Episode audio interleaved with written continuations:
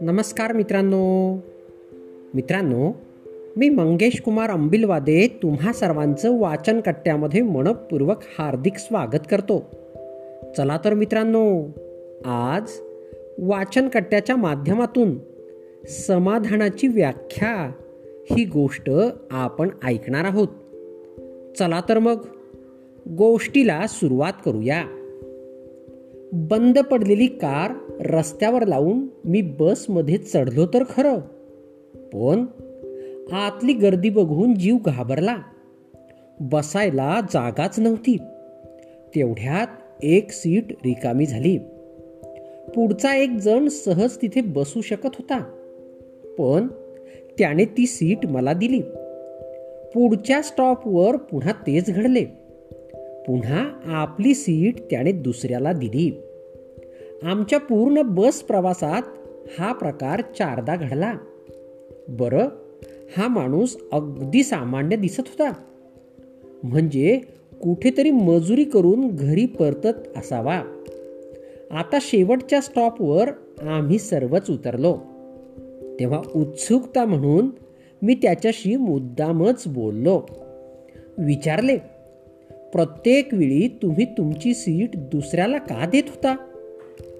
तेव्हा त्याने दिलेले उत्तर हे असे होते. मी शिकलेला नाही हो. अशिक्षित आहे. एके ठिकाणी कमी पैशावर काम करतो. आणि माझ्याजवळ कुणाला द्यायला काहीच नाही. ज्ञान नाही. पैसा नाही.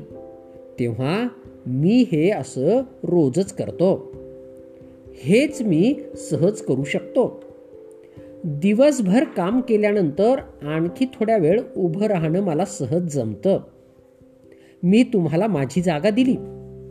तुम्ही मला धन्यवाद म्हणालात ना त्यात मला खूप समाधान मिळाले. मी कुणाच्या तरी कामी आलो ना त्याचे. कुणाला काहीतरी दिल्याचं असं मी रोजच करतो. माझा नियमच झाला आहे तो. आणि रोज मी आनंदाने घरी जातो. त्याचे हे उत्तर ऐकून मी थक्कच झालो. त्याचे विचार व समज बघून याला अशिक्षित म्हणायचे का?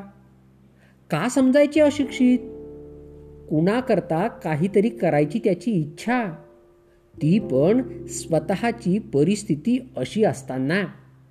मी कशा रीतीने मदत करू शकतो? यावर शोधलेला उपाय बघून निर्मिक सुद्धा आपल्या या निर्मितीवर खुश असेल. माझ्या सर्वोत्तम कलाकृतीपैकी ही एक कलाकृती असं तो दिमाखात सांगत असेल. त्याने मला खूप गोष्टी शिकवल्या.